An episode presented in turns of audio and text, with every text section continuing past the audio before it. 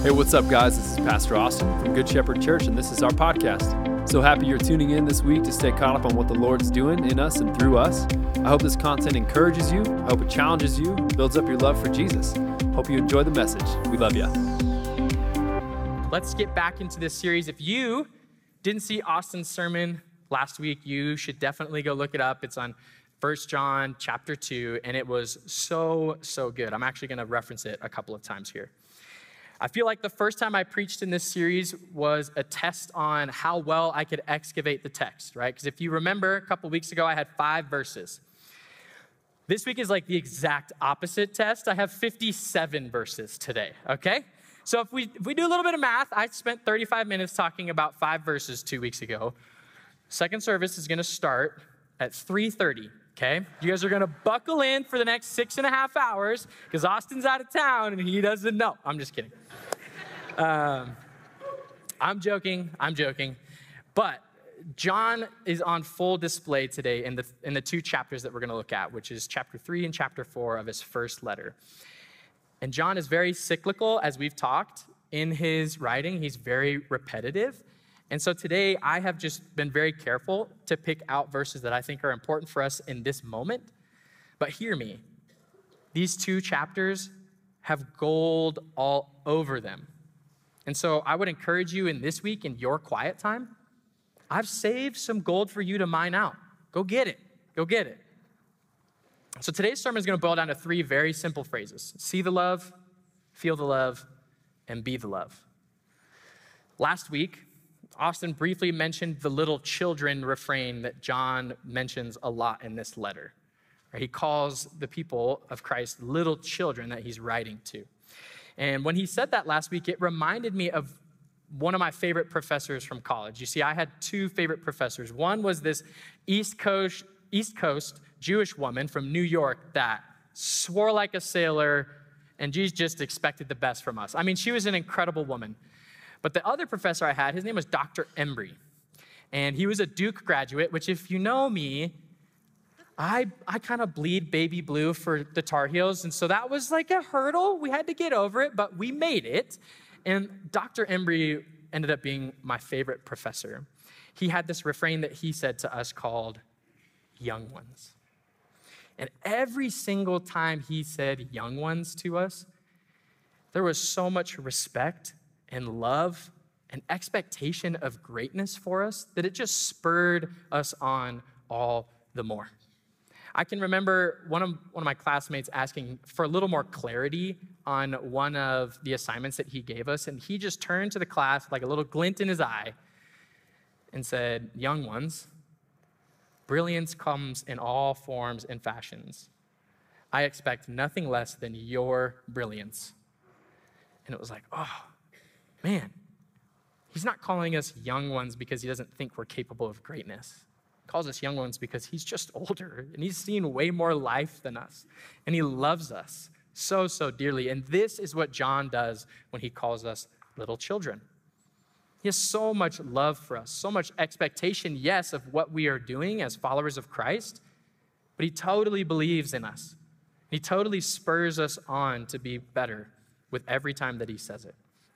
So the first thing we're going to look at is see the love, which is going to be 1 John 3 1 starting in 1 John 3 1. See what kind of love the Father has given to us, that we should be called children of God. And so we are. We are children of God. Once we declared that Jesus is the Lord of our life, we were given the spirit of adoption. We're grafted into this eternal family of God and His children. This is who we are. I am a child of God. You see, last week, Austin said this phrase that I really loved. I tried to rephrase it, I tried to make it sound a little bit different, but honestly, we're just going to borrow from his brilliance. He said last week, You will fall into what you put your weight on. Now, I love this phrase because it perfectly translates to conversations around identity. Let's take a hypothetical identity. Let's say you find your identity in being a teacher. I did that a couple years ago. Okay, I was a teacher. And being a teacher and placing my weight on it meant I, I was going to be a teacher every second of every single day which meant I was teaching the neighbors next door how to use their garage door. I was teaching my spouse how to fill up the ice trays properly. Yes, I did that. And I'm very ashamed of it. but you see, because it was an identity, it was going into every facet of my life. And then when I got the call to be a youth pastor, that identity was being shifted, it was being moved. Something that I had put weight on was now being changed. And I didn't realize how much weight I was putting on being a teacher until I felt God call me to do something else for Him. You see, if we place our weight in something that someone else can strip us of, like a boss or a board of directors, then the opportunity for your whole life to get flipped upside down in a moment is so easy. You see, I think, I think this might be why retirement is so scary for some, because for 30 or 40 years, you did something. You did that one job. That's how you're known in the community. That's how people know who you are. And then it goes away you retire. And now you're asking yourself the question who am I? How do I bring meaning into this world?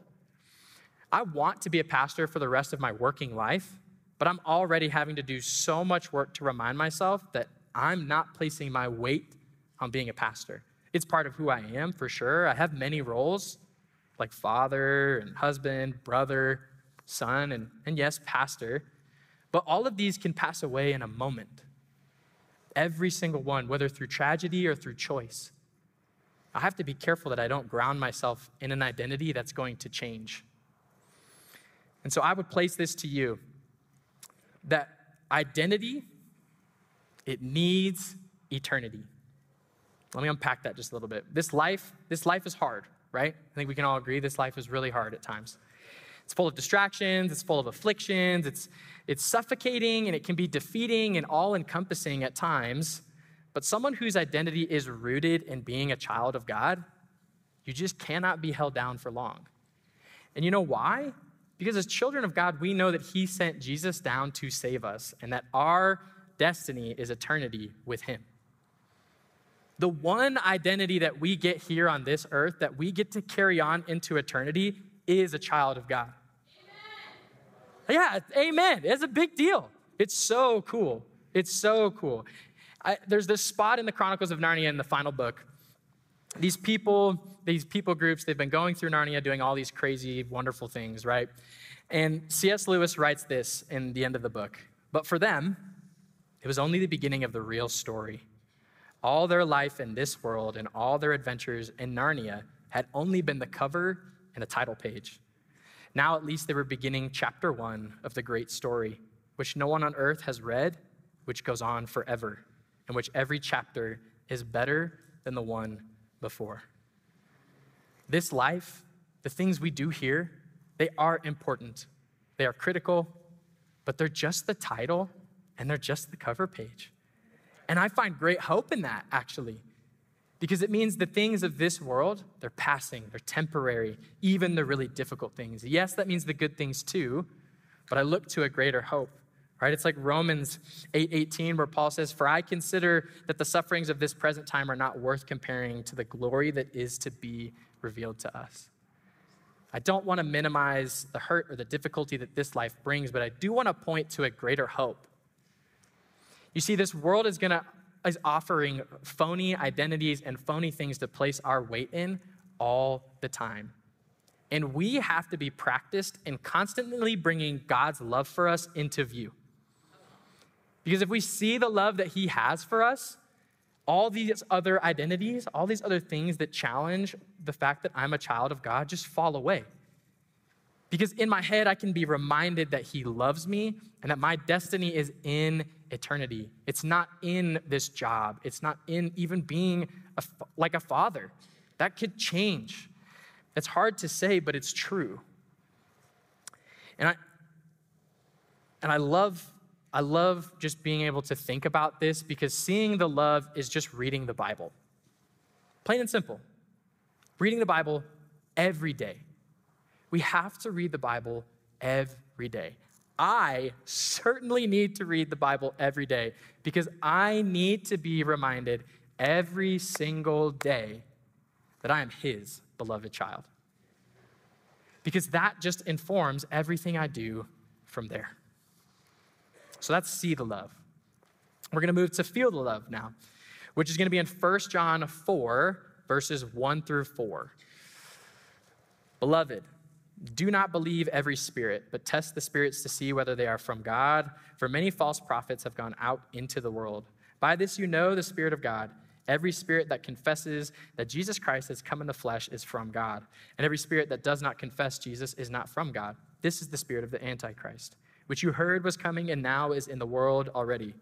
Little children, you are from God and have overcome them, for he who is in you is greater than he who is in the world. So, in this passage, we see a little bit of the, the dualism that I talked about. John sets up two people groups here, right? People of the spirit of the Antichrist and people of the spirit of God. And the Greek word used here for spirit is actually pneuma, which means wind. John is asking his fellow Christians in the faith to be testing the winds of their day. I love that because we can apply that directly to our life. They had some false teachings, as we talked about, that they were trying to combat, but we do as well. I don't know about you guys, but we live in a very windy time. You guys, you just feel that, right? You feel the winds of this world, right? Things like finding truth internally within ourselves instead of finding it externally in God's word and his truth. Or things like hoping or placing our hope in government offices and that if they don't match our beliefs, our hope is lost. Or things like money being the key to life. And that if you don't have X amount of dollars in your bank account, then you didn't do anything meaningful in this life. Or, my favorite one, things like creating a platform for yourself right? Our world will make you believe that you have to promote your own brand, that your value comes from likes, mentions, views, and how much engagement that post got. It's a windy time that we live in. We have to test the winds of this world, and we have to trust the Lord to make our paths straight. There's something that I, I think we need to be asking ourselves when we hear something. And before we internalize it or put it on our heart, I think we should ask ourselves okay, does this line up with God's word? Number one, right? Does this line up with God's word? But then number two, does this person proclaim Jesus as their Lord and Savior? And that second one, that gets rid of a lot of stuff in the day. A lot of stuff. If they're not clear on who they proclaim to be Lord of their life, I'm not saying you can't listen to them. I'm not saying you can't glean anything from them. But we have to be very careful about what we decide to internalize and where we decide to internalize things from. You see, I think feeling the love comes from guarding our hearts. As it says in Proverbs 4:23, keep your heart with all vigilance, for from it flows the springs of life. You see, if we let the world's winds dictate our hearts and our affections, then we will just be like little children, as they're mentioned in Ephesians Ephesians 4:14 says, "So that we may no longer be children, tossed to and fro by the waves and carried about by every wind of doctrine, by human cunning, by craftiness and deceitful schemes." Being tossed around to and fro by the waves and winds of this world are going to leave you battered and bruised. Beaten down by trying to find love and approval through these practicing of the ways of the world attempting to meet every metric that they have in order for you to feel love. And so now the section, or this section kind of becomes okay, well, how do I feel? How do I practice feeling the love of God? I think number one is prayer. We're going to feel the love through prayer. Seeking Him in the prayer closet, spending time alone with Him, sharing our heart with Him. When you share your heart with someone at lunch or coffee, what happens? You bond with them. That's what prayer is for us. It's taking our, our hopes, our dreams, our concerns, our loves, our doubts to Him, what's on our heart, and then contending with Him in prayer through that. That's number one, prayer. That's how we feel love. Number two is worship. I mean, I have no other, I mean, I, I could just use this morning. Use this morning, right? Some of the things that we said this morning were take this freedom, take this love. Can you feel it rising up? He's alive. He's alive. We sang, Here in your presence, strongholds break, freed by the love that you gave. Just singing those things that he comes out of the tomb reminds me that he loves me. We're going to sing at the end, My sin, not in part, but the whole, is nailed to the cross, and I bear it no more. Praise the Lord. Worship draws up love in us and affection for him. It always has, it always will. We were designed for worship. And then the third one is passions. Now, I know this one's a little maybe weird, but it's a little less concrete, but it is very real nonetheless. God has given everyone in here passions. And I don't know, if, has anyone here seen uh, Chariots of Fire? It's an older movie. Yeah? Okay, great. Yeah, yeah. So Eric Liddell is the runner in that movie that they are portraying. And he loved the Lord. He ran for the Lord. That's what he did. And this is what he said. I love this quote. He says, I believe God made me for a purpose, but he also made me fast. And when I run, I feel his pleasure. Our passions are hardwired into us by God. And when we do them, we can feel the love of the Lord. I love to write. So I set aside time to write, even in the craziest, craziness of this. That doesn't mean I'm good at writing. No. But I know that God put it in me because every single time that I set aside time to write, I feel the love of the Lord and his presence on me. So through prayer, through worship, and through our passions, we feel the love of the Lord. These things are so important because having regular rhythms for these things, it just reminds us that God loves us. And so, if we're not regularly turning to praying, worship, and God, you're probably not feeling the love from the Lord. And what happens when you don't feel love from someone? Well, you, you ignore them or you walk away, right? We don't want to do that with the Lord. We have to be continually reminded that He loves us and He has a love for us. So, so far, before we get to be the love, because that's obviously where we're headed. I know, you're so surprised. Uh, it, it's essential to understand that these two work in tandem see the love and feel the love. If you want to explain it this way, see the love is like head knowledge, right? Having God's promises just imprinted on my brain so in a moment's notice I can bring them into view for me. But then feel the love is like heart knowledge. It's written on my heart. I know because I've had tender times with the Lord. So that when something, a, a, doctrine from this world that sounds good but doesn't line up with Him, I know, no, the Holy Spirit's not in that. He is not in that. And so if you've got the head and the heart, what we have left is the body. And being the love is the body. If you have the head and the heart, your body will follow, right? And so that's what be the love is all about. So we're going to look at 1 John 3:18 which says, "Little children, let us not love in word or talk, but in deed and in truth." And then in 1 John 4:18 and then verse 21, it says, There is no fear in love, but perfect love casts out fear. For fear has to do with punishment, and whoever fears has not been perfected in love. And this commandment we have from him whoever loves God must also love his brother. So we've got three verses here and two takeaways. One takeaway is going to be for as we go out into the world. And then the second takeaway is going to be for us here with our fellow brothers and sisters of the faith. So the first one in the world. We squash division and we cast out fear. Herman Melville says this he says, Ignorance is the parent of fear.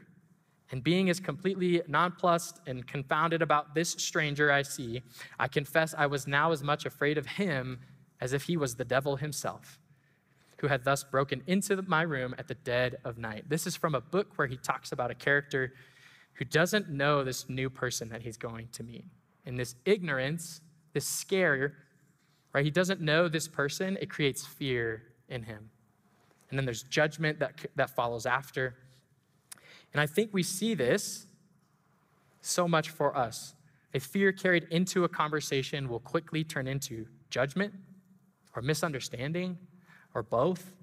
And the perfect love that we have from Christ should embolden us to walk into conversations, not with righteous judgment or anger, but instead with love and care for the other person across the table. You see, this world is, is full of us acting out irrationally because we're afraid of what other people might say or do. But when you sit down and you have lunch or coffee with someone and you hear their story, you talk to them, it humanizes them. It's no longer the fear that dehumanizes them. It says, Blessed are the peacemakers in the Sermon on the Mount, for they shall be called sons of God. Sinners sin. Okay? We are always so surprised by that, though. Broken people make broken decisions. We aren't perfect either. We have to be going out of our way to be peacemakers, not peacekeepers, peacemakers. It means I see someone, I know maybe we have beef or we don't agree on something, but I'm going out of my way to make peace with them so that I can live peaceably with all others. It's so much easier to dehumanize someone, right, through fear. We have enough people sowing division in this world. Am I right? It's obvious that this, this world needs peacemakers across all areas of our life. Too much harm in, has been done in relationships in my life because I couldn't swallow my pride and take someone out to lunch and be reminded of their humanity and then make peace with them. So that's number one. Number two, in the church, we encourage one another. I love, uh, I love this verse from John 13, 34 through 35. It says, A new commandment I give to you, that you love one another. Just as I have loved you, you also are to love one another. By this, all people will know that you are my disciples, the way that you love one another. I think at times on my worst days, I can get a little competitive with my fellow pastors here on staff. Uh, it's like, hey, did you hear that sermon from Jon Tyson? Crazy good, so good. The, oh, yeah, that sermon about John Mark Comer? Yeah, I've already listened to it. Yep, it's really good. Yep, great stuff, great stuff. Oh, my time with the Lord this week? Incredible. Glory portals were coming out. Like the Shekinah glory was shining on me. I'm tan. I'm actually tan from His holiness this week. Yeah. Um, and we as humans, we get competitive about the weirdest stuff right?